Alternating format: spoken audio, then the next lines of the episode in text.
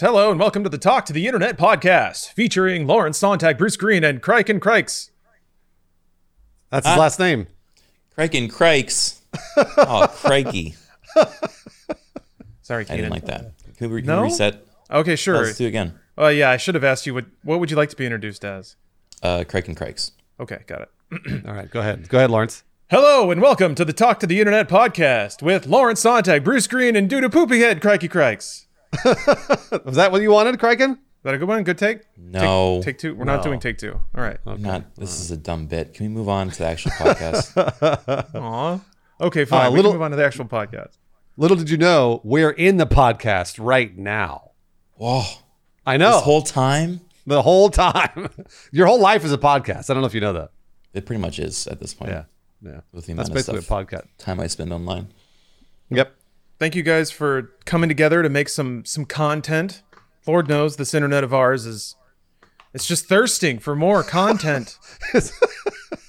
It's three it's three dudes getting together to talk about video games called a content. No, it's called a podcast. Right, that's what we're doing. It's called a podcast. is this number 51, 52? Something like that? I'd have to check done- my folders.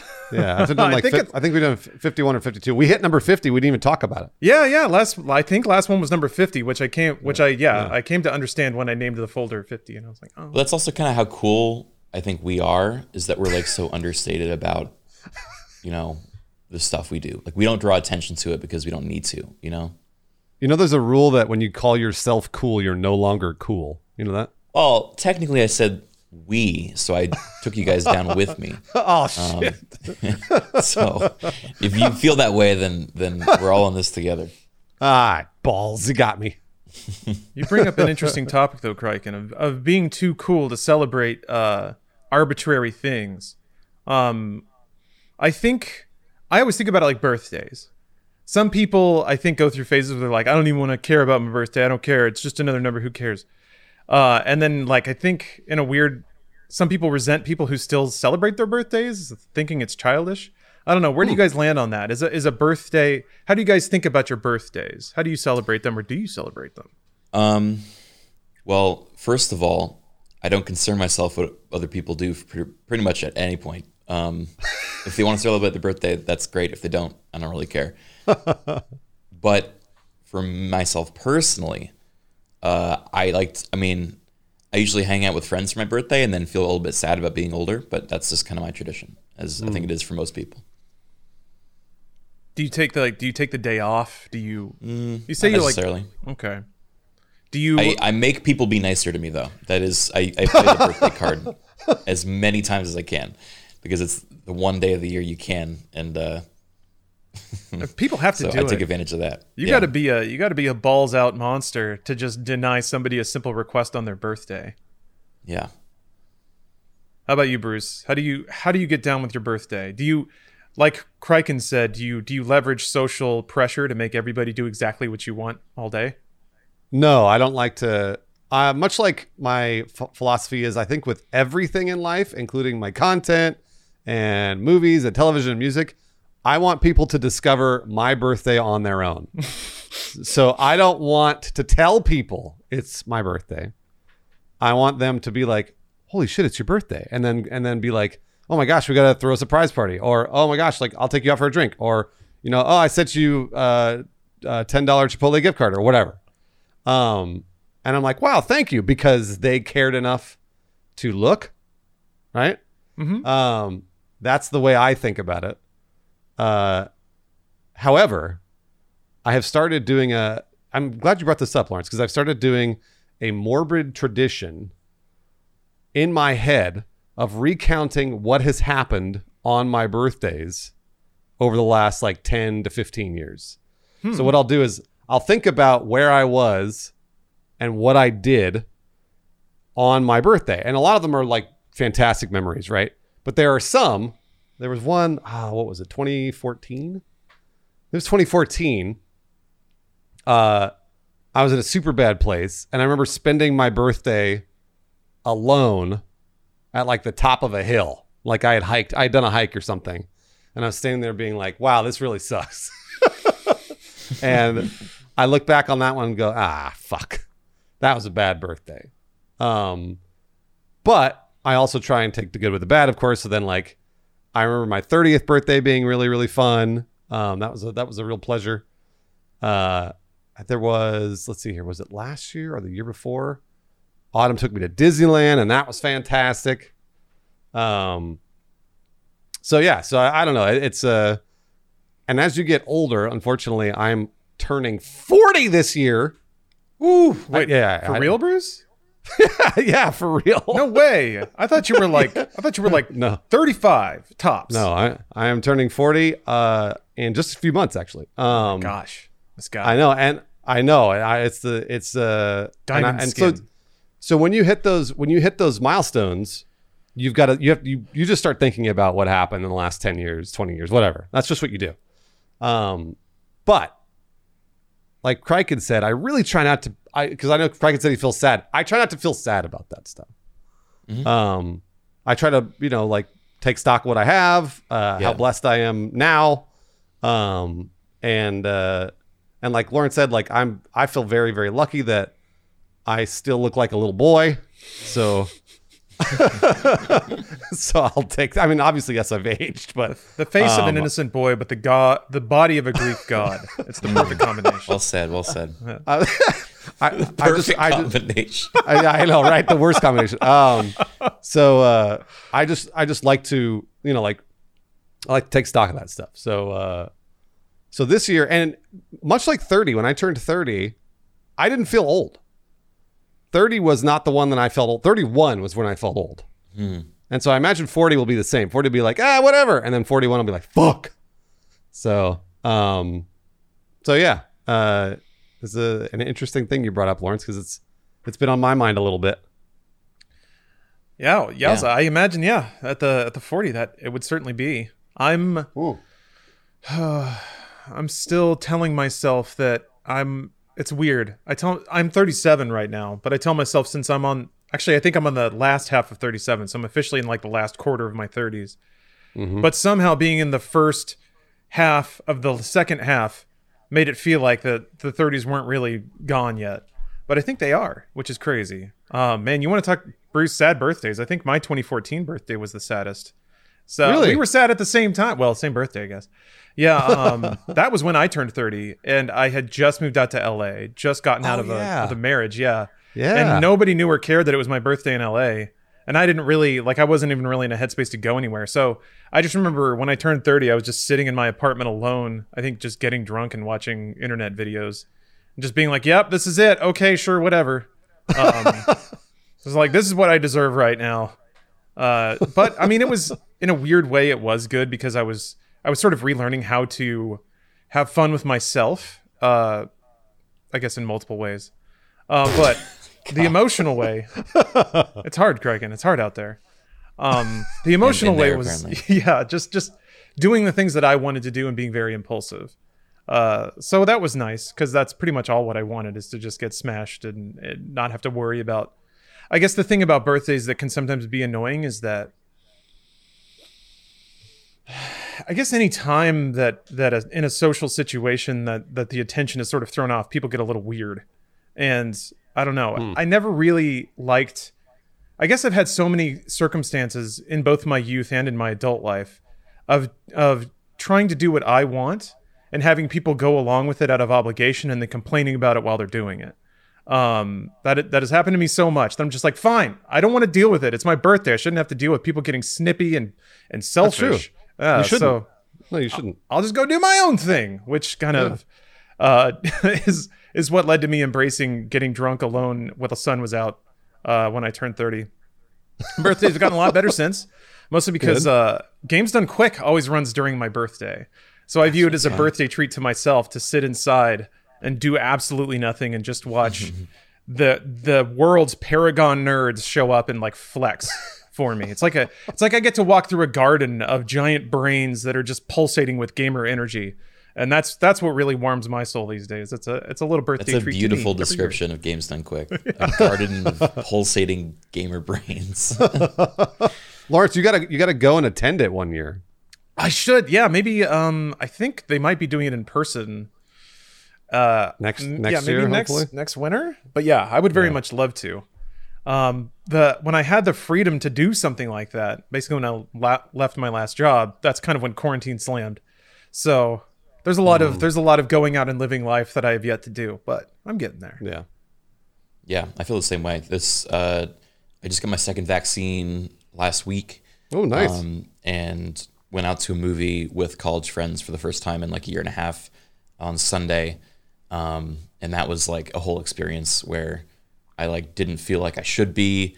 And then like once I was kind of settled in, like we had like, you know, the rhythm going, then I felt super uh, nostalgic and kind of relaxed and like comfortable. Um, so yeah, I, I, I feel like slowly I'm getting more used to the idea of doing stuff again. Like I, I went out for food and lay in the grass at like a park last week too, and that was like Sounds nice. Yeah. not a thing that I would normally do. But after being inside for essentially a year, I was like, you know what, I got to break down those barriers again. What uh, what movies did you see? Uh, Cruella, Ah, yes, I've seen it. you've seen it? Okay, what are your thoughts? Because I, I have thoughts too. uh, Lawrence, have you seen it? I have. Oh, Paul, terrific. How do, how do we all how do we all see Cruella at, at I, uh, separate occasions? I uh Autumn wanted us because I was like I was like like Criken, much like Criken, I was like, I need to do anything out of the house literally right now. And I was like, I will see, I'll see any movie. And Autumn was like, let's go see Cruella. And I was like, you got it. Because I didn't want to see it, but I was like, fuck it. Um and it was fine. I, I I actually thought it was really fun to look at, like in terms of the fashion and the sets. It was really pretty. yeah, the production design was so cool. The movie itself didn't make any sense, but uh, at least for me. Um, But uh, yeah, it's really fun to look at. And Emma Stone did a fantastic job. I thought the actors did a really good job. I just thought it was written poorly and the plot didn't make any sense. Yeah. So It was written very weirdly, um, weirdly long too. It's like two hours and fifteen minutes. it is. It's very long. Um, yes. I feel like they could have cut out a whole one of like a whole iteration of the of the plot, and it would have probably been a lot more concise. But um, I yeah, I thought it was fun uh, for a lot of the same reasons. Like the it was much like it was really pretty. Um, the jokes were pretty good. They were like a like whenever it was like being kind of hammy and like tongue in cheek, I thought it, the jokes landed pretty well. yeah. Um, so I agree. yeah, in- in general, I I was pleasantly surprised. Uh, Lawrence, what do you think? I I liked it. Um, the thing that that kept occurring to me, uh, outside of a few scenes, is that it didn't necessarily, you know, have to be a 101 Dalmatians movie or related to that at all. Which to me, to me, I don't know. This is where my head goes. I'm like, oh, okay. So they wanted to make a movie about fashion, but you can't just release a movie that's not connected an to a IP. brand. Yeah. Yeah. So you know they Totally. they tied it to that, and then my head went to why why is everyone being so like it's just that internet dunk phenomenon that I'm just getting so sick of. So yeah, that clip made the rounds of like Dalmatians killing Cruella's mom. And if you don't watch the movie, then that seems like the shittiest writing in the world. Uh, but that's not really her motivations in becoming a villain or lashing out against that character. Um, I mean, they kind she, of are. she but- gets over about that that part pretty quick. Yeah. Pretty quick, Brought yeah. up as like a plot point. So Um, I don't know the the the hot takes. I, I guess I'm just getting so so tired of hot takes because I wish I could just watch a movie without those things worming their way into my brain. Because once I had seen it, I was like, oh yeah, everybody was just in a rush to like dunk on this movie. I guess even though it does have merit in terms of its like acting performances, the individual lines can be dropped really well. Uh, the performers are all really good. The, the set designs are outstanding, and I think there's Yeah, yeah. tons of imagination in the big fashion set pieces they do. Um, and man, what a shame to just like dismiss a movie because you see a clip and you want to feel intellectually superior. I don't know what causes that phenomenon, but um, yeah, I had a good time watching it, and that's more than I can say for a lot of movies uh, that I see. Yeah. I mean, I hadn't seen that clip obviously when I went to see I, it. I hadn't either. Um, Yeah. And so when it happened, the whole theater burst into laughter, which was great because it, that's what it felt like. It felt mean- like it was a, supposed to be a funny moment. Yeah. Almost like a tongue in cheek, like, oh, okay, this is how we're getting to the Cruella plot. Um, and like, yeah, the rest was fine after that. It, it basically, it's like a two hour heist movie where they just kept doing heists and and with like pretty clothes and looking for a new reason to have pretty clothes on screen again, um, which I was fine with. I remember uh, coming home from that being like, I got to look up a bunch of internet theories as to how this movie ties in to 101 Dalmatians because it makes no sense at It the end of doesn't that make film. any sense in that. And They- I was like, I don't know how the fuck this went from because unless it was a retcon, unless they retconned the whole thing. Okay, so I, I stuck around for some reason after the initial credits, uh, and there was an end credit scene. Oh, there was. what um, was it? That ties it in to the 101 Dalmatians a little bit. I mean, the How'd they do characters are. It, sorry, go ahead. yeah, Greg. the, the characters from 101 Dalmatians are in it. Uh, I didn't realize that until afterwards because, like, I obviously have not thought about 101 Dalmatians in like over a decade. So why would I remember their names? but uh, they're they have like seeded the characters from that movie in this. That's right. movie. Um, and then at the end, uh, they have, God, I forget what scene is the actual end, but they have uh, the a puppy from the Dalmatian that killed her mom. Uh, the puppies that they have are gifted to each of the uh, the characters from 101 Dalmatians, which then right, become, uh, you know, the the massive breeder factory that spits out a hundred fucking Dalmatians. So, but then that like brings up the question of like, so she's trying to kill the Yeah, why is she mad at- of these dogs, Why is she mad at them? Do we know She- why? She was just trying to make a coat. but like. They, they address that multiple times in a tongue in, tongue in cheek way in the movie, and she's like, she keeps saying, "Nah, I wouldn't do that." Nah. But then like that happens, and so you're like, Well, she got older Yeah. and meaner. "Sure, okay, we'll we'll go with that." She So, got older well, and meaner. so, so Lawrence, She's a I- villain. Does that not work? I don't know. Yeah, no, Lo- uh, Lawrence, uh, I actually buy into what Lawrence said for sure. However, that makes me then hate her more. So in the movie, uh, yeah, no, so like, so then I have no one to root for because there's two villains. Yeah. Um, yeah, that, that was uh, the, the trouble they had as writers. I think you could tell like they're walking that fine line of like she's got to be a villain, but like we want her to be relatable. It's you know she's got like a heart of gold, but it's like Yeah, it's anti-hero oh, but she's territory. she's overcoming the the angst that is like natural to her, or something like that. You know, so Yeah, because uh, Emma Thompson is that that's her name, right? Emma Thompson. She's the she was great. She's terrific in it. oh yeah. Um, but also a terrible person. And then uh, Emma Stone is great, but also apparently a terrible person that wants to kill 100 dogs. So I'm like, uh, what? like, I guess I like Jasper. you know, like I guess I like I mean, the henchmen were- the were movie. really cool. The henchmen were great. they I were, love the yeah, henchmen. yeah, yeah. No, the, hen- the, hen- they were they were terrific. The, they were easily the highlight of the movie for me. Hmm. Um, at least in wanting something good to happen somewhere. um, like I said, Emma Stone does a fantastic job with very little. Uh, I was really, really impressed with the acting in this film. So. Mm-hmm. I think it hits on an interesting topic that relates to us, though. Um, Ooh. yeah. I'm. Uh, so okay, so we are we are all of us content creators. Um, That's right. Except we we live in an age where uh, like we have we have technologically based tools that are available to us to allow to allow us to bring our creations directly to the market. Um, the you know the the film Cruella takes place in like 60s London or yeah 60s 70s London, where if you want to get into fashion, you kind of have to go through the system. You know, you have to you have to give your work away to somebody else who's established that will then take it for themselves and make it their brand. Um, and that's just what you have to do uh, because people that have tenured themselves into the system can can wield that kind of power. Um, so I feel like, uh, and Bruce, I'd actually love to, to hear your thoughts on this, having gone through radio and TV and stuff like that. Um, something did kind of strike me where uh, where I'm where I'm at now. Um, I am working with other you know contract editors and stuff. They're doing work for me that I pay them for, but then I put it up on my channel and it goes to build my brand. Um, and I try my best to credit where I can and make sure that people's work is visible for the people who are looking for it. But that's essentially the the state of things. So it made me it made me think a lot about creative fields that then become businesses and the generational turnaround that happens and how the young people that come in typically have to give away their best ideas and their best work just because the system is structured in such a way that that's the cost of entry. So I don't know what are what are your guys thoughts on that? Well, that's, Um, yeah, that's a good question. Sorry, go ahead, Criken.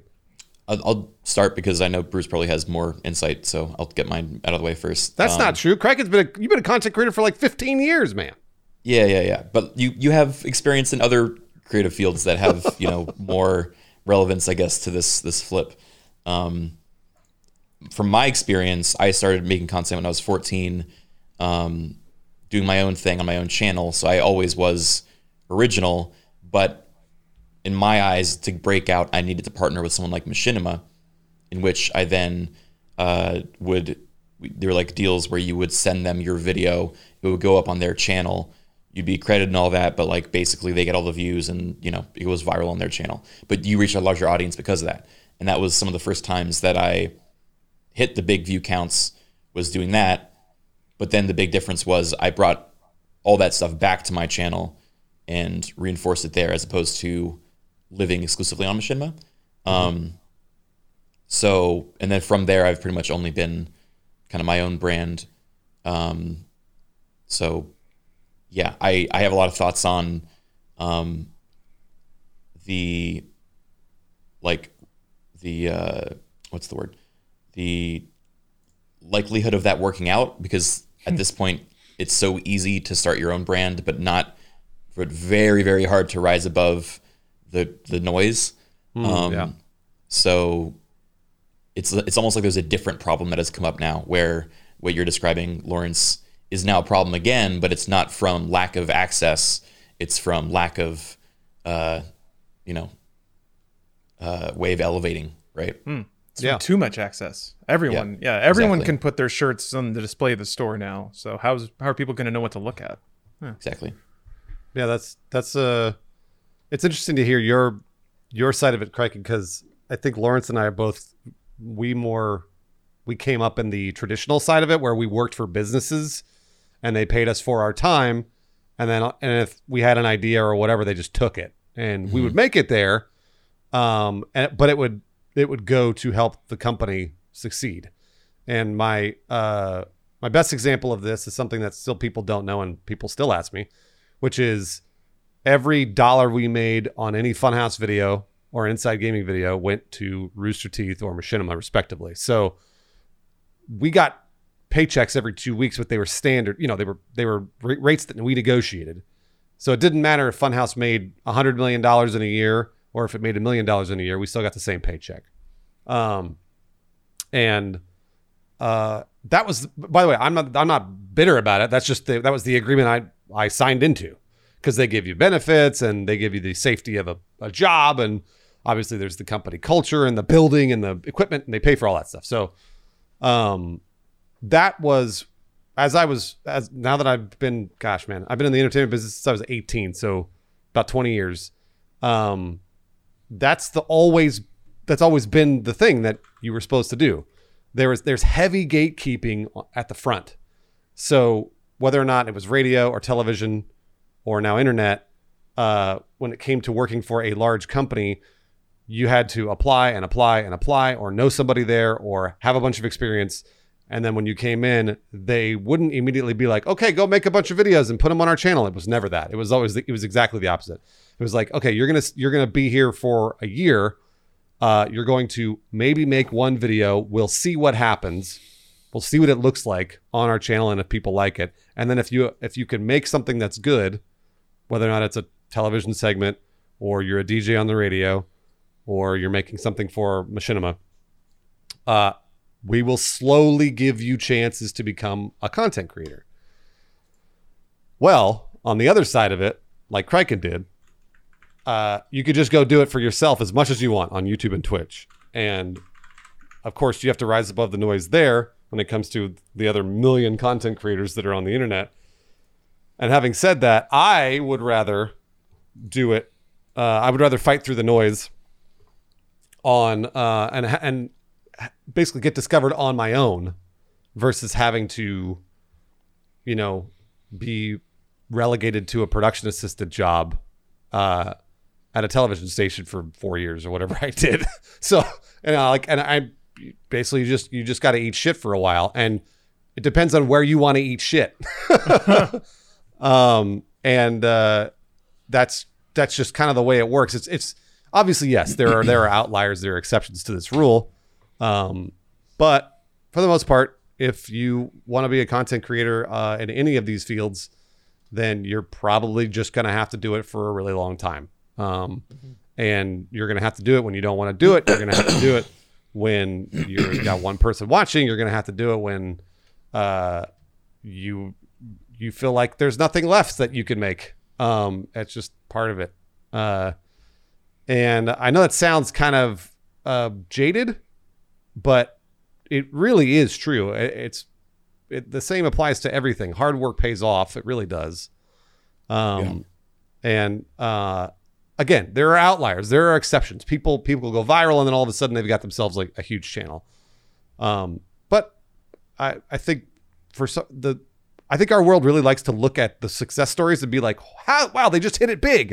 It's like, no, they've been doing this for 10 years. Like Mr. Beast is a great example of somebody who's like massive YouTube channel. The guy had been doing it for years and years and years. Ninja had been doing it for years and years and years, long before Ninja became Ninja. Um, so uh, they, again, there are very, very few exceptions. Like you got discovered at a fucking donut shop, and then somebody cast you, you know, as a star. But that doesn't happen very often. Yeah. Um, and uh, I would rather fight through the the noise of having to get discovered on a Twitch or a YouTube or whatever than have to go answer to a bunch of people that don't know what they're doing at a large company. I, I think there's one other thing that actually someone in, in your chat, Lawrence, uh, Captain Sarij, uh, brought up that is interesting to me, and I'm curious to hear your guys' thoughts.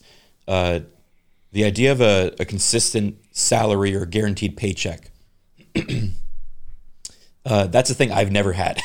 I've literally, for my entire working life, never had a, a salary um, for like more than like a one-off project, basically. Um, and and so I'm curious because that I'm sure has had an effect on how I think about my work and my schedule and my stress levels and like a whole bunch of stuff. Um, and on the, the plus side, I keep everything that I make. It's all merit based, and like when I do well, I do really well. If I do poorly, you know, I feel it extra. But um, I'm curious if you guys have any insight on now that you're working, you know, for yourselves, what the that shift of mentality, the the pros and cons that have that had come with it. Lawrence, what do you think? Oh, I I was thinking a lot, lot, lot about that. about about compensation basically. You know, in 2019 when I was I was really playing a lot of mental tennis about about whether to stay in a salary job or not.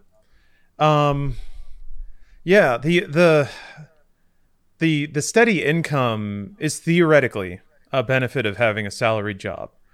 Um the uh, the problem is though the, the the the illusion ultimately shattered for me when I realized that the second that what I'm working on doesn't generate revenue, they're going to lay me off.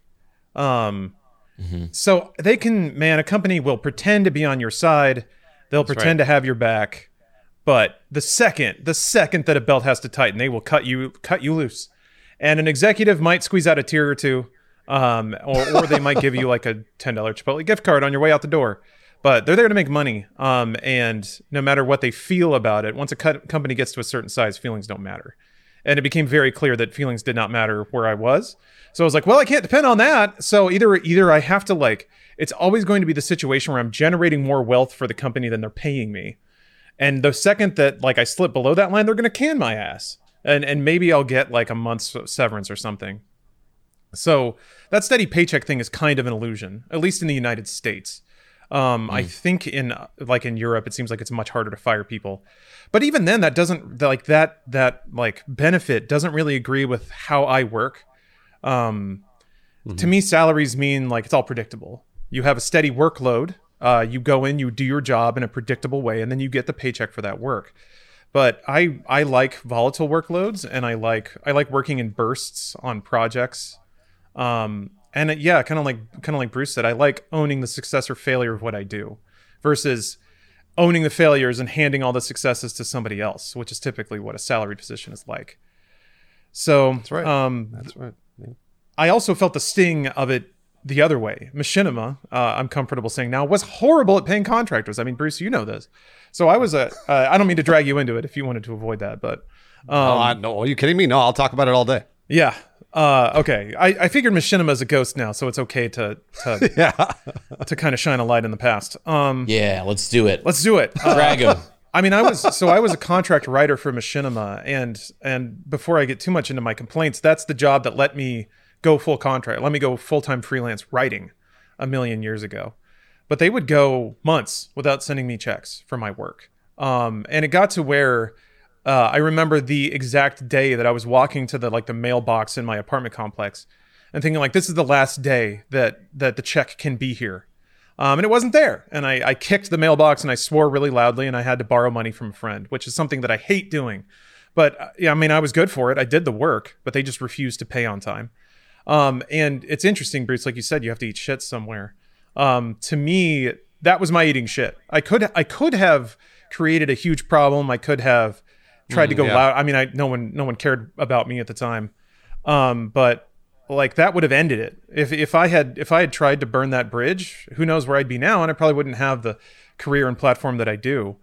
So to me, that's what Cruella to to drag it all the way back. That's what it symbolizes. It was somebody who wasn't willing to eat that bowl of shit, and they basically threw away their career on a single moment of revenge, which is an interesting and believable motivation, at least for me, given that I've been in that situation and sure would have It liked to set that person on Cruella. fire. it does, right? Yeah. All life experiences intersect at Cruella. Well, the interesting thing that you're saying, Lawrence, too, is that that you are working there for a large company. So we what remember we were just talking about how Yeah, the you're right. safety of a large company. Well, they're and they're not paying you like so that's the whole point of a large company is that they they have the capital, they have the cash to pay somebody um, in a timely manner, and they weren't Yeah. even doing it. I So- mean, I think it's a little bit different because the early new media internet company age was a wild west where shit was going on that like it was just growing faster than anyone was prepared for and so the wrong people were running stuff in a lot of cases and had no checks or balances because no one knew what to check or balance um, so like yeah i think that unfortunately was more common back then. You're, you're being very, very nice, you're Criken. being I hate, I, kind. I hate that excuse um, because there are a bunch of millionaires basically not paying. oh yeah no i'm not i'm not Lawrence. defending them No, I know, Um, I know, I know. I'm more saying that like that was unfortunately common back then. I think because Oh, was, of the yes, fact yes. that it was Yes, yeah. it was a new time where there was no regulations or oversight. You know, there was no Yeah. like, and then once these big companies got bought by the bigger like production companies, they're like. Oh shit! Like this is a disaster, and then they've had to like move in and fuck everything up because, and then eventually they usually drop it because they're like, this was not sustainable to begin with. So yeah, I don't know. I got a lot of feelings about MCNs, but I They're basically I saw, gone well, now, right? They're bas- yeah, they're basically gone. I, I actually just recently I was talking with uh, APL Fisher, and he said he still had a machinima contract that had just expired like a few months ago. Which, which made me crack up. He was like, he's like, I think I'm the last content creator with a machinima contract. well, and I guess, I guess they didn't renew. I talked about this um actually a couple streams ago, but the early machinima contracts, the very first ones were the ones They're forever Yeah, the the indefinite ones. in in perpetuity. Is it yep. was the the major phrase. And I remember getting that at at 15 years old. And even at 15 years old reading this contract, I'm like this doesn't seem right. Like everything I understand about business tells me this is not how it's supposed And you were to be done. 15. I love. I was that. 15 and I like showed my dad and he was like hell no and he was like really pissed. It was like, It's like I Motown remember all over again. It's great.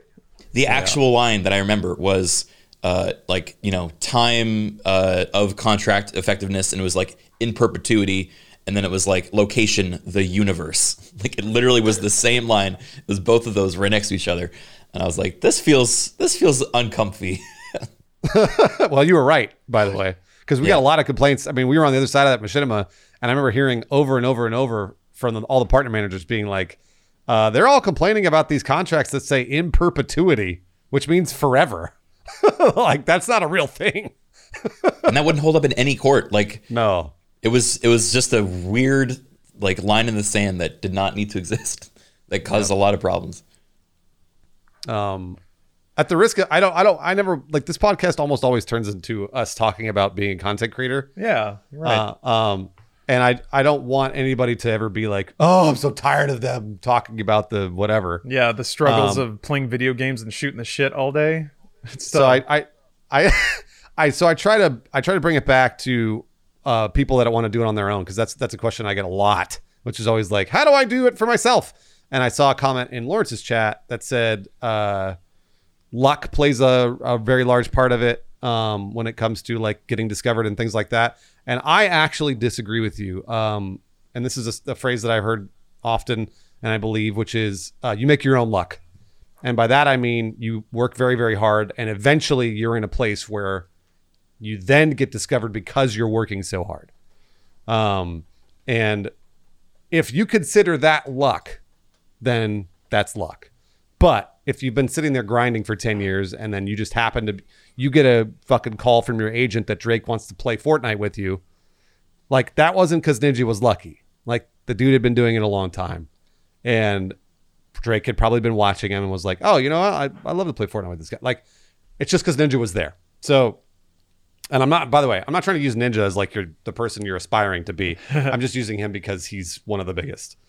Um, so uh, I think for me, it's not that luck absolutely can play a part. It has not with me. I think Um, luck is just how, how many bowls of shit are gonna be served to you. yeah, yeah. And if you if you can't eat a single bowl of shit, then you'll have to get very lucky. But if you can eat a hundred bowls of shit, your luck doesn't need to be so great. Because eventually, one will have a golden ticket under it. You just have to keep That's a- eating shit. Wait, the the the golden tickets are under the bowls. Why are we oh, eating Oh, yeah. them then? No, you have to We can them. just look check under the bowl. Nope. Waiter won't Nope. allow it. The waiter hit the waiter did it 20 years ago, so now you have to do it too. Who's this mysterious waiter? He's the man. Wow. He's the man we all got to answer to. Then who's making the bowls of shit? The chef.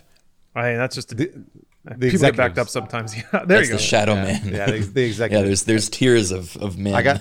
I have somebody in my chat says luck is involved with everything. That's BS. All right, super average. You got it. You, you're right. That my don't know. 20 I- years of I don't experience mean necessarily completely agree with that, Bruce. I, I do think there there is luck in in things. Um, I Sure, agree sure. Yeah. with the idea of, you know, I I- like I think honestly the way Lawrence put it, I is perfect. Like you've got to Thank you. the more uh, endurance you have to put up with shit, the more chances you have of your luck coming around, sort of thing. But Yeah, that, that's not luck. still. yeah, I mean that that That's part isn't shit. luck. Yeah, that's right. That shit. part isn't luck, but I do think there are kind of fateful, you know, circumstances that can either put you in a position where there's an opportunity for more Correct. and and so forth. So, you know, like for example, being born to uh, you know, a loving family or, you know, being privileged enough with uh like having the support of, you know, uh middle class Oh, or super upper lucky, class yeah. family. Yeah, so there like there's a lot of things that you know, I would I might take for granted when I think of the work that I've put in in my life, but it is lucky in the scheme of, you know, uh, like what other people have to go through and the the time that I have had to explore those options now because of you know the lucky circumstances that I found myself in when I got started. Yeah, yeah. I don't. Uh, I don't have those feelings, Criken. Really, Um, no, because I didn't grow up that way. Um, I was uh, like, I was very lucky that my parents like really gave a shit about me.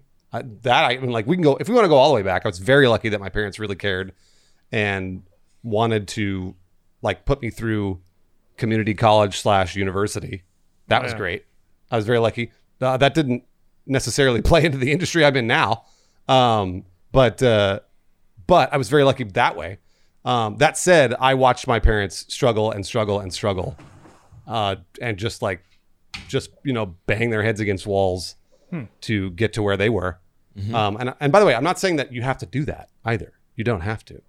Um, but everybody's got their own experience. I think it's scenario. Uh, and so that's why that's why I'm saying you have to make your own luck because I don't ever see anybody come to me and ask me, "Hey, how do I become a content creator?" And then one month later, they're super successful, and then they're like, "I did it!" Like that doesn't ever happen. It's usually somebody that comes to me is very discouraged, and they say like, "I've been doing this for four years. What do I do?" Um, and uh, Yeah. you know, so usually that's that's sort of that's where I'm coming from. There is that like again, I said at the very beginning, there are outliers to this. There are people that do actually one of my favorite stories is uh what's his name? Um he plays Fortnite. He was uh, a friend of Achievement Hunters. He came out and visited Achievement Hunters uh office Laser for like beam? there was yeah, Yeah. yeah. Uh, he came out visited Achievement Achievement Hunter's office. He, he was watching them make content. And he was like, I could do this. And now he's one of the biggest Fortnite creators on YouTube of all time. Um, so you could go that way too. It might happen that way. Um, so it's it could go both. Um, however, it probably won't go that way. It probably will not go that way. Yeah. Uh, you're probably gonna have to, yeah, Lannan, who's a, by the way, great guy. Um, but uh, you just may not, you may not get there as soon as you want to, because a lot of people, a lot of people think that it's just instant gratification. It's like, well, since I can put this stuff on the internet, immediately I'll have viewers, and immediately I'll have a way to, and that's just not true. So that's why I'm saying that, Criken. But if we want to go all the way back, yes, I was very lucky to have parents that loved me and you know stayed together when I was a kid and stuff like that. yeah. Yeah. That's that's all I'm talking about. It was privilege too. We all rolled white dude in the United States, which is Absolutely, the the stats on that one are pretty good. Um, very lucky, very lucky. Turns out. So yeah, if it depends on how primal you want to roll the luck all the way back. Um, yeah, that uh, you know, not to discount your experiences, Bruce, at all, but the I think it was like five years from deciding like I wanna I wanna try to do this as a, as a job to getting to where I could actually cover my bills, and that was five years of like working a day job and then also putting in like at least four to six hours a day. Um, so that's that's about what it takes, uh, at least for me. Then again, uh, I worked with somebody who won a contest, and um, you know, I guess impressed the right people, and then instantly got a job offer. Didn't have to do any of that stuff. So it happens both ways. But then again, I I feel like the same the same attributes that might let you skip certain steps, or or rather, mm, let me think how to say this. Being able to skip the shit eating, it's it's nice to do, but I feel like unless you grind your way into it, you don't have that marathon endurance, um, and that's also what's necessary. So, um, I mean, Yeah. You uh, Bruce, you brought up Ninja. Like he he exploded and then you know made some deals that may or may not have been very good for his notoriety and his popularity. And I think his his like sphere has kind of shrunk a little bit. I don't think that's a referendum on the quality of his con uh, like the quality of him as an entertainer or the quality of his streams. It's just like that's kind of how life goes. Uh, it's um, I think if if you're doing what you do and then the circumstances around you change, whether it's due to luck or just zeitgeist or whatever, and they explode you to popularity, unless you understand how you got there and those factors are all attributable to you and your work, then that same volatility is probably going to shuffle you down the ladder eventually too. So I I do think a lot of it can be thrown into luck, but over a long enough time, luck is less of a factor. It's a, you know it's almost exactly like gambling. You can hit it once, but if you Oh, play yeah. all day, the house is going to eventually get you. That's a Like that's a really good returns thing. Yeah. yeah. That's a good that's a good way to put it, Lawrence. Um, I have seen a couple people say, uh, surv- I, I that Bruce specifically has survivorship bias, and I know I know what survivorship bias is. Uh, and I'll read it. I'll read it from uh, Wiki here. Survivorship bias can lead to overly optimistic beliefs because failures are ignored, and that's actually exactly the opposite of what I am doing. uh, I don't tell you about all the failures. I don't come on here and tell you about all the failures that have happened in my life. Um, I don't. I mean, like there. I I have I have a list right now in my head of ten things that have happened in the last year that were failures of mine. Um, and actually, uh, believe it or not, luck would have played a part in those, and and it didn't. Um, so those there, there's a really interesting thing there too. Like, so just because I'm like, yeah, man, just keep going, you'll eventually succeed. I'm not telling you the things that I failed at. Um, Wait, Recnology was Recnology your show, Bruce? Yeah, absolutely. Recnology was my show. How was that And- a failure? Get out of here. so, sorry, so somebody said it in chat. And it just brought up a bunch of memories, so that's all. No, no, yeah, no. Believe it or not, that wasn't that was not thankfully considered a major failure at the company, but it wasn't considered a success either. So it wasn't like this was the thing that made me like a content creator there. Um, but uh, but there are lots of other things that I just don't say, and that's because they're personal to me. Um, they are they are things like uh, Criken, all the stuff that you're talking about, like your upbringing and like like Lawrence said, like you know you being a white dude and the blah blah, blah like that's those are all fantastic points. Um, and outside of the podcast, I could tell you the failures I've got, but I'm not going to sit here and recount them because then it'll sound like I'm I'm bitter. In reality, I'm I'm not. Um, I'm Yeah, just, uh, you know, like I. It's more of just like, well, I just wasn't. It just wasn't the time. Is really what it boils down Yeah. to. So- I That's a really interesting point because I agree with you. And coming, you know, talking from experience, I am very hesitant to share all the details about failure publicly in my own life. And at the same time, I also recognize the merit of that. And I wish there was a way that we could do it without, like you said, coming across bitter or Yeah. uh, defensive or, you know, whatever these other descriptors you would have is because, you know, the honest truth is, you know, failure is the prerequisite to success in most cases. Um, That's right. You have to fail. You have to eat shit for a while before you're in a position where you'll actually know how to deal with success and how to reach it. So, you know, I think it'd be really helpful for a lot of people to hear and learn about the things that didn't work out, you know, both for themselves that helped them process their own, you know, failures and successes, but also to get a bit more context on, you know, on who they watch and, you know, that things aren't always as it seems, right? Um, So, yeah, I don't really have a conclusion, I guess, to that thought, but just No, you no. know, echoing that I agree with your your sentiment and It's all good thoughts. yeah, It's all it's all really good. I, I just I like that you guys are. I like I like that we're calling attention to the things that we can look back on and be like, like Lawrence said, you know, it's like, well, we were we got really lucky with the ticket that we punched, um, and uh, and like later on in life, like I like I said before, it's like, like I absolutely watched my parents be poor for years and years and years as they worked their way up. However, uh, they were also busting their ass to make sure that I didn't have to pay for college, which was really nice of them. And I, you know, I thank them every time, every chance I get because I'm like, man, that was what that's so great to not be in debt when you first come out of college. Um, obviously, I only I think I did two years of university, uh, and then two years of really cheap community college, but it but it worked. It worked out well. Um, and uh, yeah, and that was because of them. So I got really lucky get that I had people that cared enough to do that and uh, you know there are a lot of people that don't have that um so it's uh i think we've all had our little our little advantages here and there i i i would challenge other people to be to look at the advantages and disadvantages they have and then um see i don't know see if if there is a way to overcome the disadvantages you've got and if there isn't because of systemic problems then that's up to that's up to our society to fix. And obviously, we're I think we're working very very hard to uh, to try and fix those. Re- only recently, and even then, it's like we got to do more. So yeah, Stuff moves slowly. that's the hard part.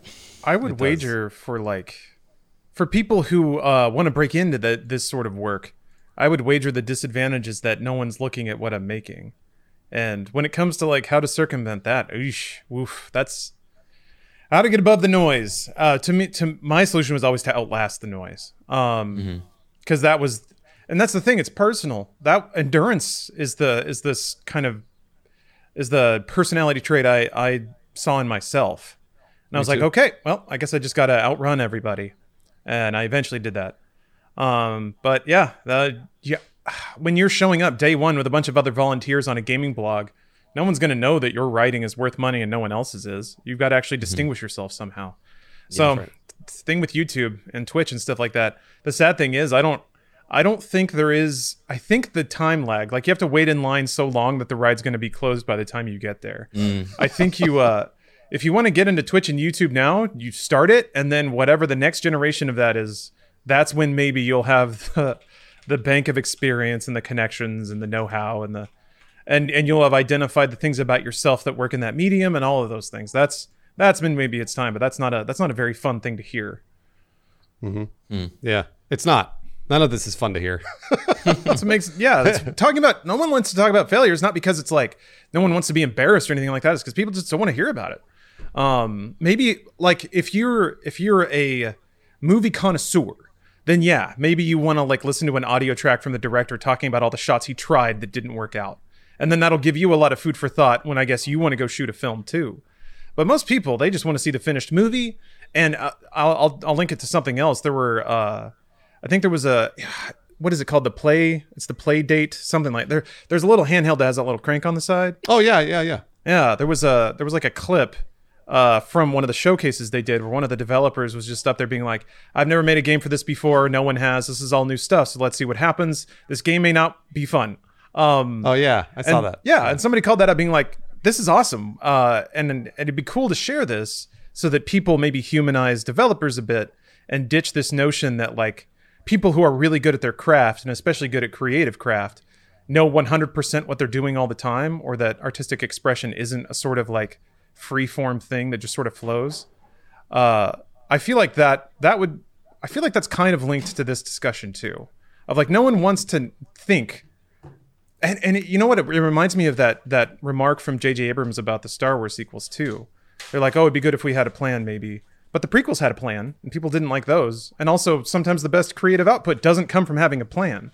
It comes mm-hmm. from like bouncing off people and improvising as you go and dealing with constraints and all that. So a lot of the I hate to use this word discourse around creative output. I think it's slowly starting to understand that this is all the work of humans and not some mm. like mm-hmm. Uh, elevated class of superhumans that are allowed to be streamers and influencers and music makers and directors. It's all just humans working together and working hard, trying to make certain ideas real that feel important. Um, I'm, you know, I just watched Inside as well, so my mind is on a lot of these topics right now. Oh yeah, that's that's a that's a great special. I've been planning to watch that, but I also know it's like one of those things that I'm gonna like a lot, and it's gonna like hit me like a truck. So I'm like, Yeah, when it's am gonna I re- in the right mindset for this? Crike, yeah, Criken, it's going to resonate with you very strongly. Yeah, um, I've definitely felt that way about all of Bo Burnham stuff in the past. So yeah, it's great. It's really great. Um, I'm gonna be Contrarian. I have- I didn't like it. oh, well, oh, well, before, hold on, because I want to know why you didn't like it. But before we find out Oh, why you didn't it out. like it, yes. Um, this podcast is sponsored by NordVPN. That's the reason we're doing this podcast is because NordVPN is sponsoring Talk to the Internet. So if you go to nordvpn.com slash talk to internet, you can get a two-year plan of NordVPN for $3.56 a month. So that's 70% off uh, plus a month free. So it's $3.56 a month for a two-year plan. Uh, nordvpn.com slash talk to internet. Uh, or you can also use the code talk to internet. So uh, I get a lot of questions as to what a VPN is. Well, you know what? I looked it up because it's kind of hard to explain in a few a few sentences. So I'll read it for you. Uh, VPN actually stands for Virtual Private Network.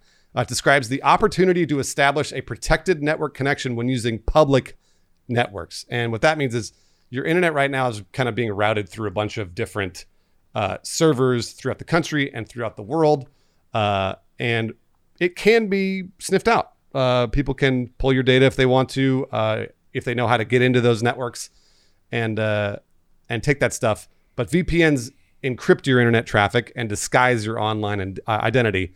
Uh, makes it more difficult um, to steal that data. Uh, and the encryption takes place in real time, and that's what NordVPN does.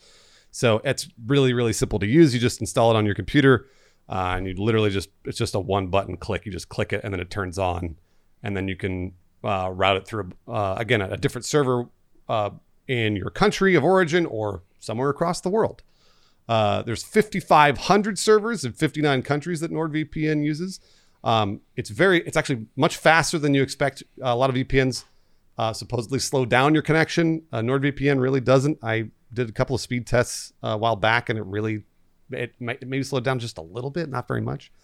Um, also, six devices you can use NordVPN: uh, Windows, Android, iOS, macOS, Linux, um, and your Android TV, which I know I don't think even Lawrence has. No, I have a Shield TV which runs on Android. That's pretty close. Oh, okay, all right. um, there's uh, and if this is kind of for the more technical, technologically savvy people. Um, there's an automatic kill switch. So if the VPN connection accidentally drops, it blocks the device from accessing the web. Uh, there's a double VPN. So for extra protection, users can route their traffic through two VPN servers, doubling the encryption. And then NordLynx, which is uh, their VPN tunneling solution that uh, actually speeds up the connection uh, more so than a standard VPN. You can also use a VPN if you want to watch uh, region lock stuff like on Netflix. Sometimes Netflix will region lock things if you're watching Netflix in the UK versus the US. Uh, if you use your VPN to go through a different server in the UK, it'll think you're in the UK. You can watch Netflix uh, from the UK. Um, And uh, that's what you do with uh, NordVPN. Uh, again, it's super simple, easy to use. And if you want to use our code Talk to Internet, you can go to nordvpn.com slash talk to internet.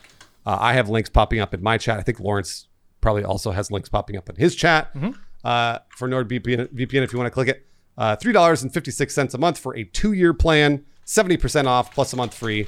Thanks again, NordVPN, for sponsoring the podcast. We appreciate it. Thanks, Nord. Thanks, Thanks, Nord. Thanks, Nord. Um. All right, Lawrence, tell us why you didn't like Bo Burnham's Inside, and I, I absolutely want to hear it because I'm not. I wasn't like super hot on it either. I don't. I'm not going to poo poo you at all. Okay. Um. No let- spoilers though, because I'm gonna watch it. Okay, no spoilers. Oh yeah. Okay. Well, shucks. I, I feel I feel bad then voicing a negative opinion because I don't want to. I I guess I guess uh, maybe I'm assuming too much and thinking that my opinion would would hold iron sway over over. Oh yeah, Criken's. no, I don't give a shit what you think, Lawrence. So go ahead. Also, real real quick, could Criken, could you please teach me your ways? Because I think one of the reasons that I reacted to it was seeing everyone on the internet gush about it. Um, which My ways? Why am I responsible You're for that? no, you're you're not. That's that's the beautiful thing. I want you to teach me to not just like to just to have people's statements about things just bounce off my brain and not even land there at all. Um, because I wish I had come to it with a completely blank slate. Um, because then I, I may not have been disappointed is the word I would use. Mas- again, based entirely off of what people were saying about it. But all right, so here's the here's the core of my issue with it. And, Okay, I'm and gonna deafen so Okay. that I'm a blank slate. I am maintained pure. wow. Okay. And then I like this. I'll undeafen once you tell me that you're done talking about it. Okay. Well, wait, This is well, all wait, live wait, wait. editing I on the will do this. podcast itself. We'll do this Okay. to you. Okay. All right. I'll I'll see you guys when it's all over. Goodbye. okay. Bye bye. All right. Oh, I can even see an icon. Great. Okay. Um, my my my like my first thing was like I never laughed. It was not funny. Not one. It time. wasn't funny. You are correct. Yes. Um, my number two thing was it. Like half of it was just a series of observations about white culture, and to some degree that's like stand-up comedy. But there weren't jokes. It was just lists of things. My parent put his thumb over the camera. White women love pumpkins. I'm like, okay, yeah, I get it. Um, so that's that's like number two. I'm just like, okay. The the the songs are catchy enough, especially for one you know writer and director. It was shot super well, so there's that. It was beautiful. um, yeah. I guess my my biggest thing, the thing that that again I wish that I didn't have a spike in my brain about, was everyone was saying, "Oh my gosh, it made me think so much," and it really like made me process a lot of my uh, quarantine baggage. But when I watched it, it seemed bizarrely devoid of any kind of artistic statement at all. Um, near the end, uh, I could see I could see maybe Bo kind of like visualizing his feelings about being an introvert and being trapped indoors and now forced outside and the irony of that and all that stuff. And Yeah. like in the last five minutes, I was like, this is starting to go somewhere. But then it, it didn't. Um, a lot of the songs just cut off because, like a lot of, I think, new internet comedians, none of the bits were finished or had a punchline. They just sort of stopped. It reminded me of all the YouTube edits where somebody, because they don't know how to end, just screams into the microphone and then the, and then it cuts. So it it kind of re- it kind of maybe that's what comedy is now. Maybe it's just a series of non sequiturs and lefts and rights and and trite observations about the world. But to me, I don't know. I I did not gain any new understanding or like I didn't even get much of a personal and artistic message from the creator. Um, instead, I it just seemed like a series of like social media bits that were kind of smashed together. Um, there were significant stretches of it that I thought should have just gotten deleted. Like, just take it out. It doesn't do anything. It doesn't say anything. It's just kind of there. So, yeah, that's um, that that if I just seen it on its own, I I would have been like, well, that was a fun experiment. But to Yeah. have like to see so many people be like, oh my gosh, this is the defining piece of art from quarantine. I don't know. To, to me, it's just didn't Lawrence, hit that. I, I, I don't, uh, I don't disagree on a lot of a lot of your points. Um, I, uh, should I should I wave for Criken now? Do you think it's uh, no, I think it'll probably spoil it. Okay. Um, I, I was going to say, I, I think that he, there were a lot of points that he wanted that he was trying to make by just raising awareness. So, um, there were a lot of jokes like you just said about him being white and about how you know, uh, we weren't addressing uh, the the right issues. Um, but and again, it's not his job as a comedian to give solutions, but he didn't give any solutions.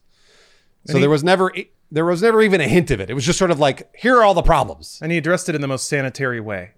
It Yeah. It was lists of things that no one could really have a problem with, but along that line, it was lists of things that said nothing of merit. Um, to me, And and, and I I think the point of that because I was trying to think of it and I was like, I look, I know he's not going to give me a bunch of solutions on how to fix these things in his hour and a half comedy special. So I think he was just sort of raising the awareness and trying to hit us with the uh, these are all problems. Think about them um, lesson. So I gave him that credit uh, there. But in the intro, Um, he explicitly said the world doesn't need more problems; it needs comedy. know, and then I all he did was just wallow in the negativity of of quarantine. There was very true. little joy or or comedy. it.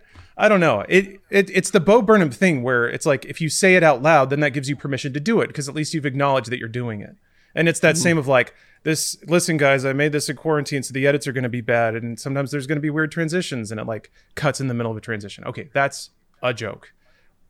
But saying that you're going to do it doesn't excuse the fact that it was a bunch of disconnected bits that didn't have any like through line. Like even a good stand-up set has a through line, and as impressive as he is that he did it all, and it's again it's well shot and fairly well edited. He had a year to write it, right? Right?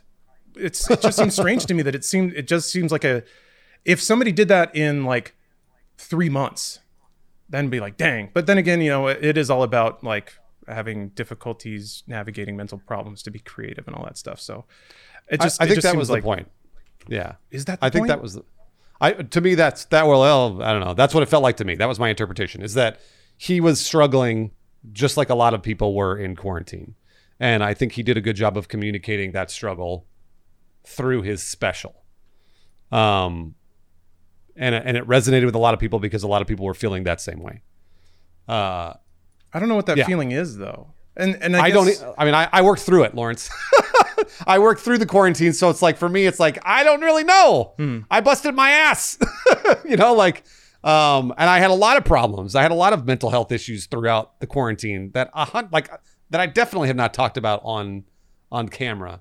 And so I was thinking to myself, boy, it would have been great if I had been able to make a special and been able to air all that shit out. That would have been awesome.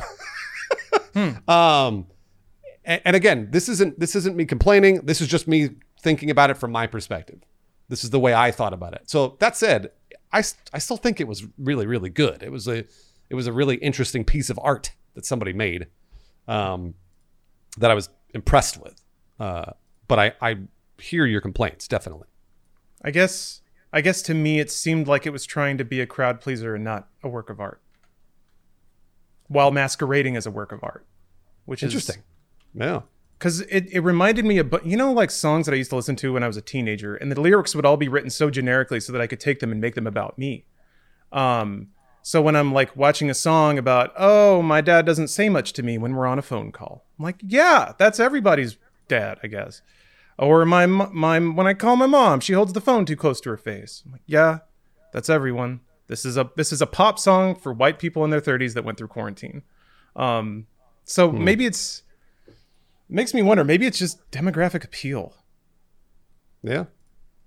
I uh oh, should we wait for Craig back i think in? we can yeah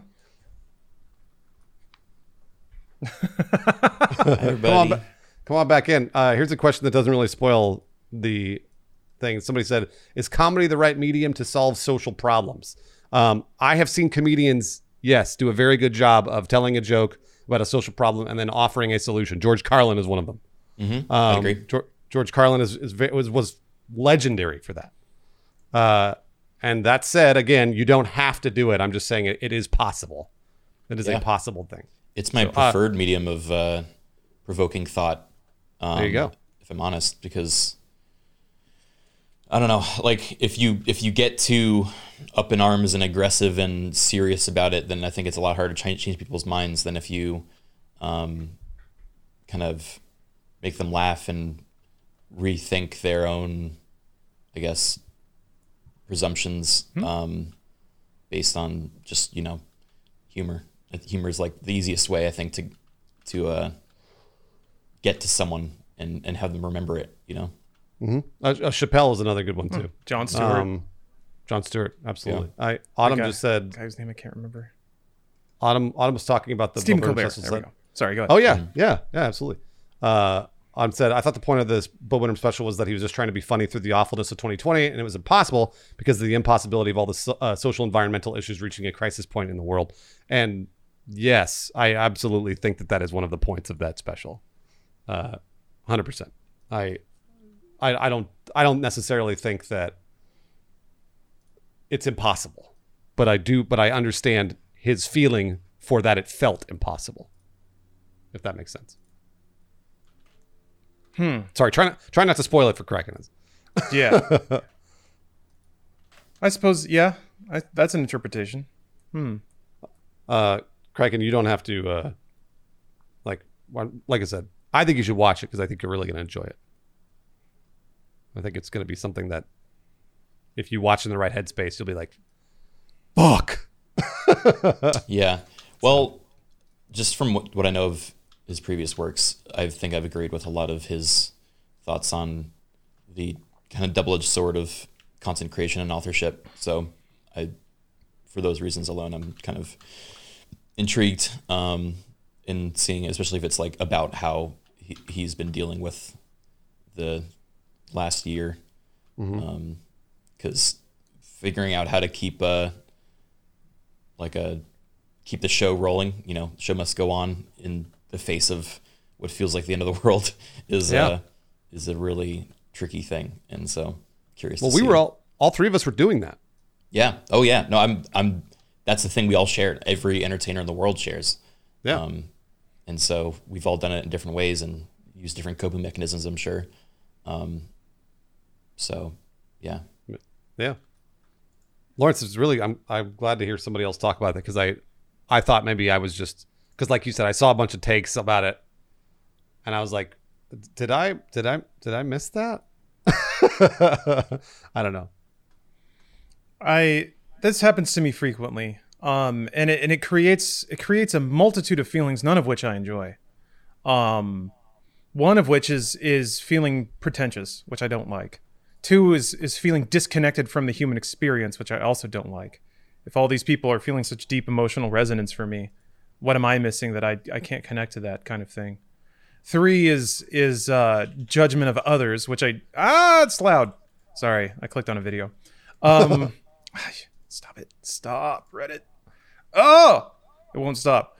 Uh, judgment of others because I can't help that. Whenever somebody says that something is the best thing they've ever seen, and then I watch it, and I'm just like, gosh, man, some people got strong words for things that are not that not that special to me, but like that that naturally flows, and then like I don't know. I don't like any of it. I, I guess. I guess most of all, what what frustrates me is going into something ex- expecting like a humanity, and seeing very little of it, um, or or just seeing originality, or something emotional. But then again, my emotions are are finicky, and it's not fair. I think to hold it against artists and creators for what happens inside of my weird heart. Well, every- everybody's got a different experience too. Um, that's that. I don't think. I don't necessarily think that uh, that's that's a problem if you had a different experience. You know, it's just you just had a different experience. That's all. Um, and also what we've talked about, and actually what Bo Burnham talks about in the special. I won't spoil it too much, but he basically he talks about how because I saw somebody in my chat say he's talking about how how he's tired of people sharing their opinions, and that's what we're all doing. I mean, it's our job, just so you know, for the it's a podcast, but um, it's uh, it's one of those things where I don't necessarily think any opinion in the middle has any traction on the internet because everyone's looking for likes and retweets. So it has to be either it was the worst thing in the world or I it was the greatest thing I've ever seen. There's there is no middle, and uh, when you add a little nuance, like I try to do generally when it comes to like things that I'll tweet or whatever, it doesn't. People don't. They're just kind of like they just they just move on. But if it's somebody saying Bill Burnham's Inside was the greatest thing I've ever seen in my entire life, and I watched it a hundred times, then everyone's like, "Wow, okay, that's a that's an opinion." and that gets the traction on the internet that they were looking for. That's the problem. That's the that's the bad reinforcement I think that we're adding to uh, the internet discourse. Sure. I Well, wish it, wish didn't have way. to be extreme. That's what I've Yeah. I've been doing. Man, I I can't Yeah. stand. Yeah, the older the older I get, maybe it's not an age thing, but yeah, I, I just am repulsed by social media now. Uh, or rather, I should say, like I'm trying my best to curate it to just be expressions of humanity and happiness. Because yeah, the the economy of of opinion is. I'm just so tired of it. I don't care what I don't care what I think about things. Um, I care what other people think, but only if it's I guess that's what keeps getting me is it's like it's a thing that's masquerading as another thing. So it's somebody saying inside is the best and here's why. Um, it's not you're not really artistically appraising inside. You're trying to put something on the internet that somebody else will retweet and like. That's your real intention, and that's your that's the reason you're there. Um, so I don't know. I just I see a lot of that. I don't see a lot of uh, genuine humanity, um, which is just how people are. They don't show their genuine selves to the internet or the real world that much. But man, that's that's what I want to get out of art, um, and that's what I I'd hoped people would want to get out of art. But that's just me, I guess. But yeah, Tesseract is 100% correctly. I'm transitioning from social rage to only posting cute pet videos. That's about where I'm at. I use Twitter to like try to workshop stupid jokes or shit posts, and that's about it. Um, mostly, I mean, I, I used to be pretty politically active because there were there were some pretty uh, incredible threats to just the democratic process in general. But now that voting still seems to matter, I've backed off of that. um, so yeah, in the meantime, it's just man, I just I just wit. The thing is, if it weren't for social media, I probably never would have watched Inside. So, but I don't think it enriched my life much. So I don't know where I land on that. It's never bad to like take in more points of view and have more things to think about. I don't Criken, know. when's the last when's the last time you tweeted something an extreme opinion? Like oh, Criken never does. I know. I, yeah, I'm I'm very uh, uh, I guess conservative in how I use Twitter. Um, I never. I mean, that's the thing I actually want to get better at. I I always feel weird sharing too much of myself with it. Um, Me too. And so I it usually just kind of relegates to work stuff. Uh, yeah, I don't know. I Uh, wish I had a also- better answer. Yeah. Well, Yondo said Uh, it. The attention economy is a farce. I don't think it actually amounts to anything unless you play it all day, every day for years. I mean, I've I've seen it a, a amount to something amount to actual money and status for people. Absolutely, over the course of years, hundred percent, Yeah, it does. hundred percent. But that's that's the other thing is I just I get so sick of seeing that stuff of people just ju- like doing hopscotch. That's that's what people who are successful on social media play hopscotch every day. They jump in the right squares, they say the right thing in the right way, and that's why they're there. And and that's not why I go to social media to drop a like on somebody's very safe like social active socially active tweet or whatever. Man, whatever. I got my own beliefs. I don't I don't need it. It's yeah. I mean, I, I think probably that's one of the reasons why I like you guys. It's because you do have nuance, and the things that I see, like your thoughts and feelings and stuff. Even if I if I see them on social media, generally are pretty tame in the sense that they are like they clearly had put some thought into them. And uh, I was just talking with Autumn about this a few days ago. How imagine because a lot of a lot of the social media influencers we see now are 20. Imagine if you were like a 20 year old, like Criken. I don't think you were out there tweeting like every single crazy thought you had when you were 20. Nope, No. I was even more private back then. yeah, yeah. Uh, I probably would have been too, but all the things that I was thinking and feeling when I was like 18 or 20, and then I'm putting them on the internet? No way. That's crazy. like I would have. Uh, that's just it. That's wild. I I think, and and that's what a lot of people are doing nowadays. So, um, and it really does make for, uh, I guess, tr- like compelling train wrecks because then you get to you get to you know train wreck is you can't look away. Well, that's what this is. It's like somebody tweets something that is clearly a really brutal take that a lot of people are going to either hate or a lot of people are going to love, and you get to see what happens. or we'll just bite them um, in the ass like a year or two from now or four years from Right. now and and that Right. you know becomes the cancellation of them and like it's just a it's just a cycle it's a media cycle that is unchecked because it's so accessible to the world mm-hmm. um, mm-hmm. yeah i don't i'm not too down for that Well, Criken, you're a living example of, of somebody who doesn't need to play or even be involved with that silly game. And you're still true. a successful creator. true That's right. I think that's yeah, you can you can like chase the numbers and try to land sponsorship deals and get get a, a grip of cash for like posting a picture of some product. And that's that's success to some people, I guess, but uh I don't know. I much prefer people like Criken who can can create their art in the way they want and have it express what they want. They put it into the world and it finds an audience and then they're allowed to operate and continue to express themselves.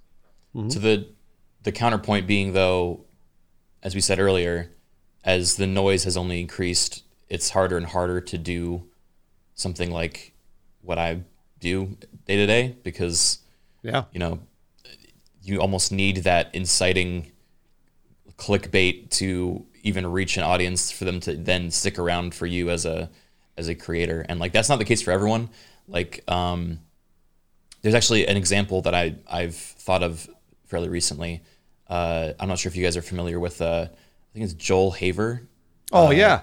yeah. Yeah. So he's this uh, kind of like skit comedian that's been doing YouTube videos for a long time. Uh, and one day he decided to start making these little animations uh, that are like rotoscope styled and completely unique visually and are just, you know, a way for him to, you know, do his skits, but with an animated style that's a lot more accessible for a lot of people. And he just started blowing up after that, and that's when I found him. Was when uh, I, it was like early in some of these animations, and I'm like, this is amazing stuff, and it went viral, and now he's you know well on his way to kind of being a consistent um, like big uh, channel, and so um, it's cool that that's that is the example that we've been talking about of like someone that's just been working really hard and trying a lot of different things and didn't uh, you know has just kind of won success out of pure consistency and uh, experimentation and like trying something new. Um, so Yeah. that is the ideal case scenario. Um, but of course, there's a lot that goes into uh, you, you got to be able to like willing to teach yourself a new skill or you know do something kind of out of the ordinary to to stand out because you have to stand out nowadays. There's no other way to do it. I, I don't know his uh, background like you do, Criken, but it sounds like he's kind of been refining his craft for years. And, you know, he probably would have never gotten to the thing that made him big recently if he hadn't been doing the, the other things for the last five years. Yeah. Um, and that's kind of the way I, I think about it is there's a there's a refining to it. You very rarely your first idea isn't your best one generally.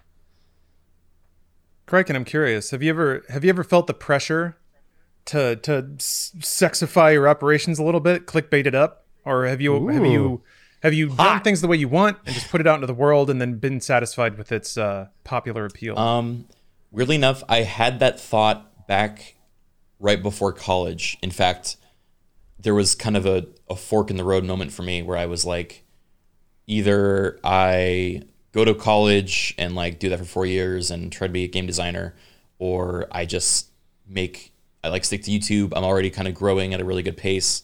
If I made this my full time job, I think I could, you know, grow really fast. Um, and I decided to go to the college approach because, you know, I, I felt that ultimately I would not be satisfied with a life of just pure content creation. Um, so basically, I opted to go into debt for an education system as opposed to making uh, quite a bit of money. Um, and, you know, jury's still out on whether or not that was, uh, you know, is like the objectively right call. Um, but it did teach me a lot of things and kind of allow me to develop as a person in, in ways that I think have been helpful.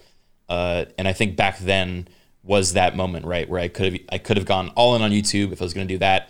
I'd be playing the trends more. I'd be like, you know, I'd be a lot more aware, I think, of the content I'm putting out there as opposed to going the college approach, which was like I like to keep my channel and my community around, but you know, it's not my my sole focus as a as a um, as a person or an entertainer.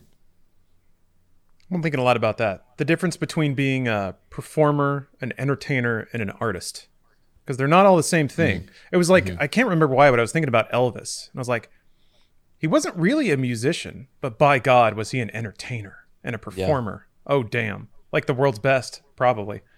Um, but I like musicians. Uh, so it's it's always been now that I'm old, I can kind of figure out like what about him didn't really hit for me. It's because he was performing, and there's there's like there's art in performance for sure, but it's not the soul of music. It's, I mean, it is in a way. I don't know. There's multiple souls of music, so uh, it's it's interesting to finally develop the language to sort of understand my own reactions to things.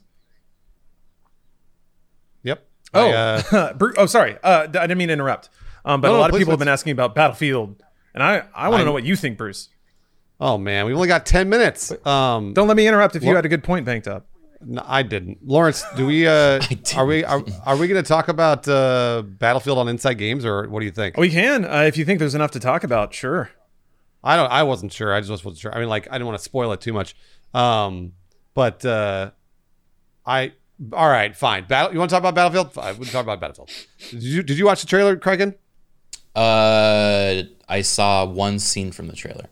Okay, so th- all all it is is based. The whole trailer, just for very briefly for the audio listeners, is uh, a bunch of Battlefield moments. So like like you're literally playing the game, but they they rendered this like full render uh, CGI with like you know actual humans and shit like that. It's really cool, but it's just Battlefield moments. So like one of the specific moments is there are two jets chasing each other. Somebody jumps out of a jet, has a rocket launcher for some reason, then shoots the rocket and blows up the other jet, and then hops back into their jet, which is absolutely clearly a battlefield moment. So I think it's really cool that they've embraced battlefield moments with the trailer. That said, um, it doesn't have a single player campaign. Uh, they're charging seventy dollars for it on next gen systems, not PC. Um, so I tweeted this, but if if if multiplayer doesn't work out of the gate, if multiplayer does not work the first day that this game is out, it's going to be dead in the water. Um, Wow, you think so? because I, I just because they they have to get multiplayer right because it's got nothing else. Um, and this is what happened with Battlefield 5 is that like Battlefield 5 kind of had a middling launch and then they're like Battle Royale, but you had to pay for the game. I, was Firestorm did, it, did that ever go free to play? Do we know? Does anybody know? I feel like it didn't, but I could be wrong. I don't know. Um, I don't think so. I don't think there's ever been. to- I don't think there's ever been a free to play version of Battlefield. Does anybody? Know? No, yeah, wait. There I- was I- Battlefield Heroes, right? That was a million Um, years ago. Sorry. Anyway. That that was way way back. Yeah. Um, but if and then they released six months later, they released the battle royale version of Battlefield 2042, uh, and it better be free to play, or if it's not free, like it's like EA is like just destroying this franchise that I love because I love Battlefield. And I'm playing. I've been playing Battlefield 4 the last few weeks. Uh, I really was a big fan of Battlefield 1. I even like Battlefield 5. Like I was like sort of people are always like, "Is this a game good?" And I was like, "Yeah, it's fun. It's fun. I enjoy it." Um, I just really hope they're not. Just don't fucking. Just release it correctly. Like, come on, it's not that hard. Make sure make sure the servers work. like, it's that easy. Um, that's uh, that's how I feel about it because there's nothing there's nothing for you to do. if Okay, the game doesn't work. at Thematically, what is the game setting? Because Twenty years in the future. 2042. okay, so it's it's it's future. it's a prequel to 2142 and a sequel Yeah. to 1942. which is cool. I I, I think that's Okay. cool. Um, and if it's anything like Battlefield 4, which it seems like Who's it probably fighting? is, Who's fighting Uh, in twenty years? we don't know. It's the We're not USA and Russia, and then you Yeah. because there was like a there's like a lore entry on the website. I think. Um, I think Oh, I was saw there? it. Yeah. So like the like climate change and all of the things, all the bad things we're hearing about now do happen. And then because there's just like swarms of international refugees, there's like an entire generation that grows up refugee, and Mm-hmm. they're called like no patriots or no pats or whatever. And the players are no patriots. They're just like uh, I guess fodder for the you know military industrial complex of a, a hot war between Russia and the USA that are like the only remaining superpowers in a like collection of loose city states now. I don't know. It's it's funky. Collection of loose city states. Oh my god, the world devolves that much in twenty years? I don't know. But allow- Countries Um, cease to exist. I, th- I think there are allow- still nations, but I think most of them don't have a whole lot of, of sway anymore. Allow me to say these few words. You're not going to care. And the reason the, There's no single player? because there's no single player. You're not going to give a fuck. Okay. I mean, did anyone Yeah. care They'll- about Battlefield single player ever? No, no. so why And does it need to be there? So yeah, so I'm totally fine with it. However, they're charging seventy dollars for it, so they're asking a lot of money for something that seemingly has less content. Um, and because if they had asked sixty, we could have gone like, eh, cool, all right, sixty, no problem.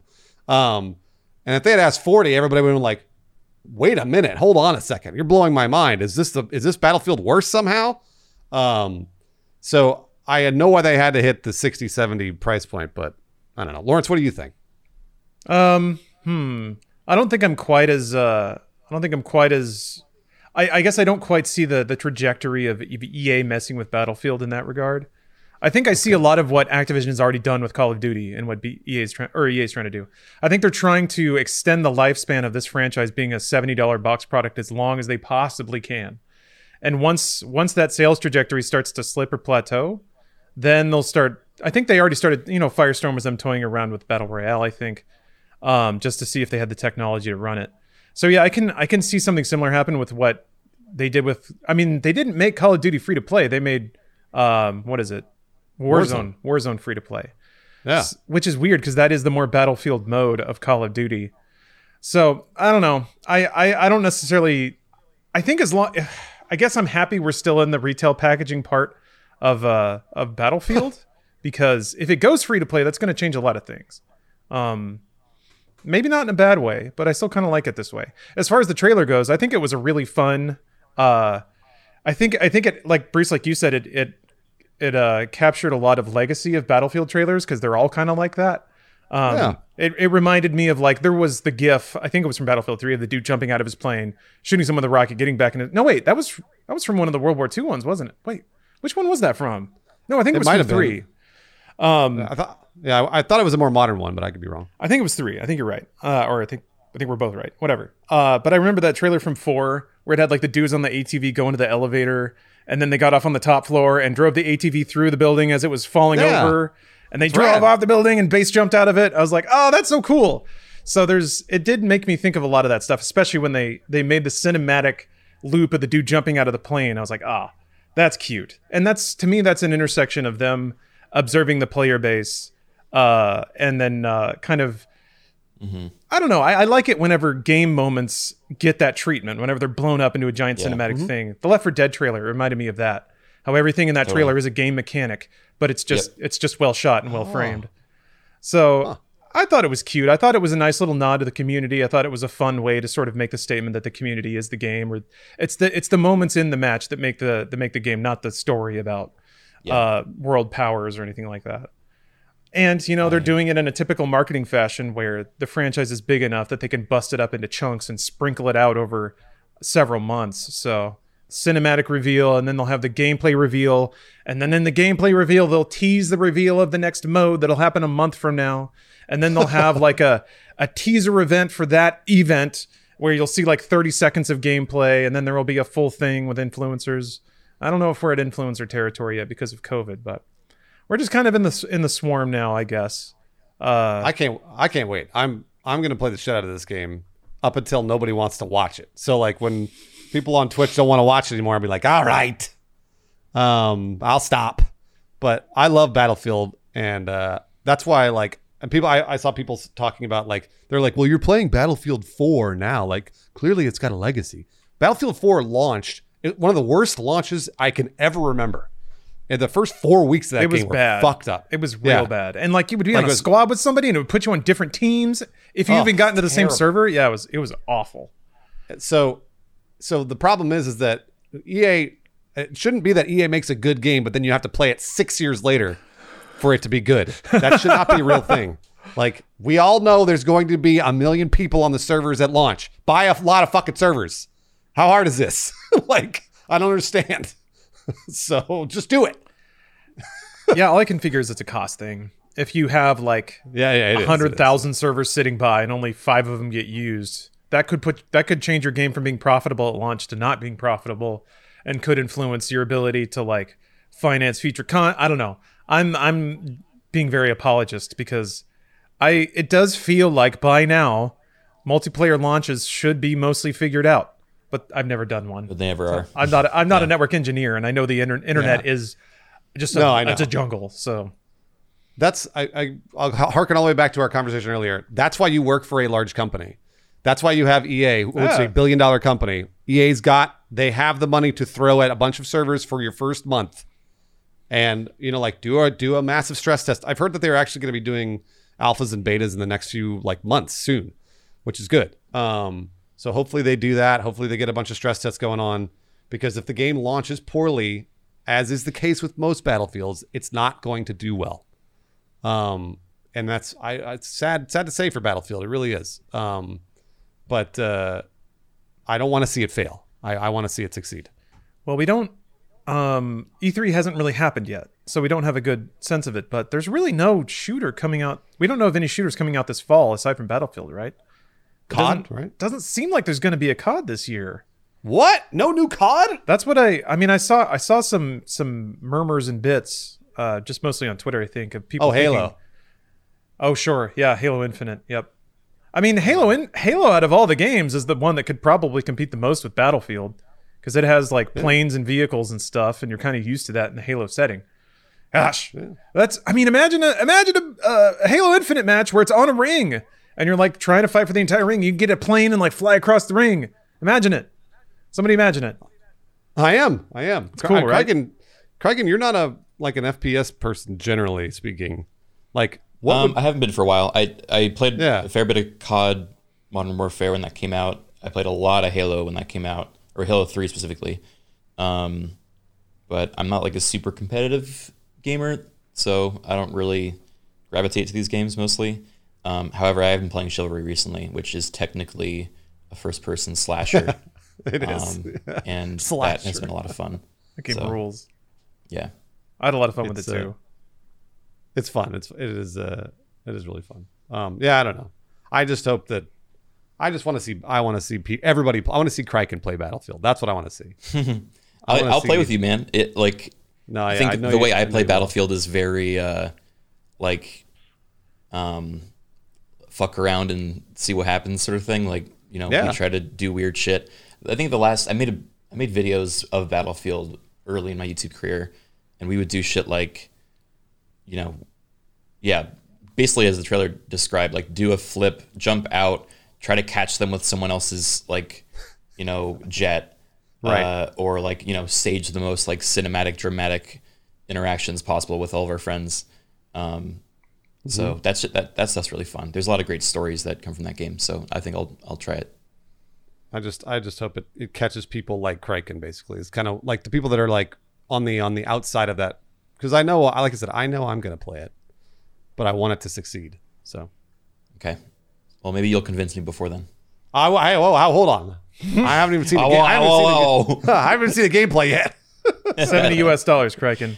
All right. Need it on my desk in the morning. yeah, how do you feel about the MSRP of games creeping up? The what? The Oh. manufacturer suggested retail price? Yeah. It seems like uh. every company's trying to tiptoe it up to 70 for this gen release. Yeah, I'm not surprised. I mean, that's pretty standard, right? I mean, mm-hmm. I'm thinking back to when I was a kid. It was 40. Um, Wait, what?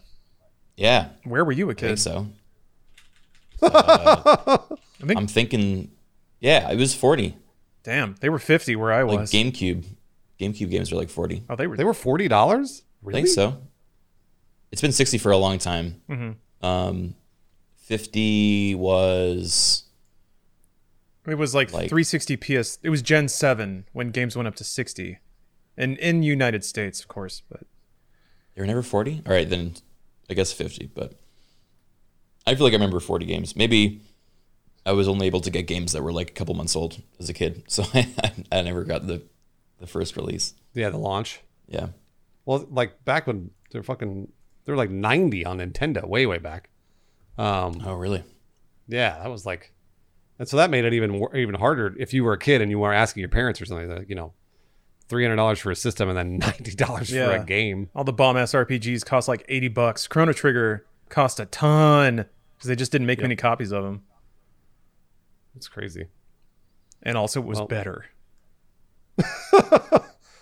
Well, guys, we made it. We made it it. to the end of the podcast. We, we had we had actually a lot more to talk about, but we just didn't uh, we didn't get to it.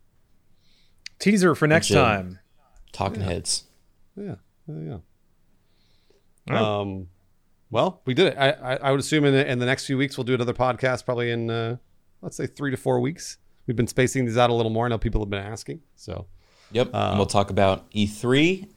We'll Oh, talk yeah. about Lawrence. This guy. And we'll talk about Bruce. and Criken And me. and you. I got to catch the next one. I gotta gas you up, Bruce. You're the official Twitch Gaming E3 host, right? That's right. I'm hosting. Are?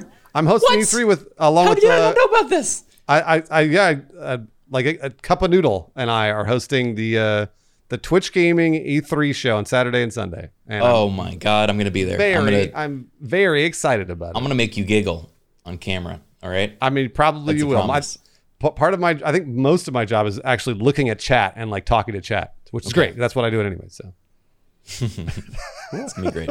Yeah, make sure to catch Bruce. It's uh it's just Twitch TV slash Twitch Gaming. Is that where it is? probably, I don't know the channel yet, Lawrence, but I'm pretty sure that that's what it is. Blindsided you a bit. But also, uh, Bruce and I are gonna hang out a bit on what Sunday at wait, Monday and Tuesday? Monday, Tuesday, yeah. Yeah, we're gonna watch the conferences then and just shoot the shit, crush some brews, and look at some games. Criken, do you want to do that with us? Do you want to come over and get drunk? Yeah. Uh, what time is it? There, the times vary on Monday, Tuesday. It's like Monday, Tuesday, like they're t- all kind of throughout the day because they're like those conferences are spaced out. I, I Lawrence would know better than I would, but Mm, yeah, I they're all down, kind of actually. spaced out. If they're if they're all one day, then yeah, Hmm. I I usually do reaction stream stuff anyway. But doing it in person sounds even more fun. So we could restream it to all three channels. Yeah, I'm gonna be getting real drunk, Criken. Be warned. Be warned. oh, okay. Are we gonna come up with a drinking game? Because this yeah, sounds fun. I've I've Lawrence got some is- ideas. Okay. Yeah, I'll I'll do some thinking too. It's tough because the conferences this year are going to be a bit different. So I don't know. There's some that I'm like might be a little too much, like any mention of COVID or of these times. I'm, These I don't times. know. Yeah, these like uns- Oh, I like like that one, these though. blank times, uncertain, These trying, strange times. yeah, These volatile. unprecedented times. These. Yeah. Yep. yeah. So that there's that. It was like these, these are just I'm just workshopping so far. So world premiere, ah, that doesn't happen that often unless it's Geoff Keighley's show. Um, the other one I thought is any any sizzle reel that's not about a game. Um, so like if it's just a bunch of multicultural people at like cubicles scribbling, which it's an image that's been showing up at E3 more and more, which is not a bad thing. But I'm just trying to look for the trends. Like I, I like identifying what makes 2021 E3 2021 Right. E3. So anyway, that's kind of where my head's at. Anyway, uh, yeah, I'm excited because I'm gonna get I mean, I'm down. That does sound like fun. So keep me updated. I'll All right. see if I can be there. Um, these yeah, totally we'll, uh, lit times. we'll- we'll- totally lit. Um, we'll text you because, like I said, it's like they kind of just the times vary throughout the day. I mean, you, you probably drop by and come in for one or something if you wanted to. Cool. Yeah. All right, that'll do it for the podcast. Thank you all. And since I control the switcher, I'm going to be the one to say, have a good day, everyone. Weird sign off. A little bit, yeah. I, I didn't think about it ahead of time. Very forceful. Yeah. they have to now, though.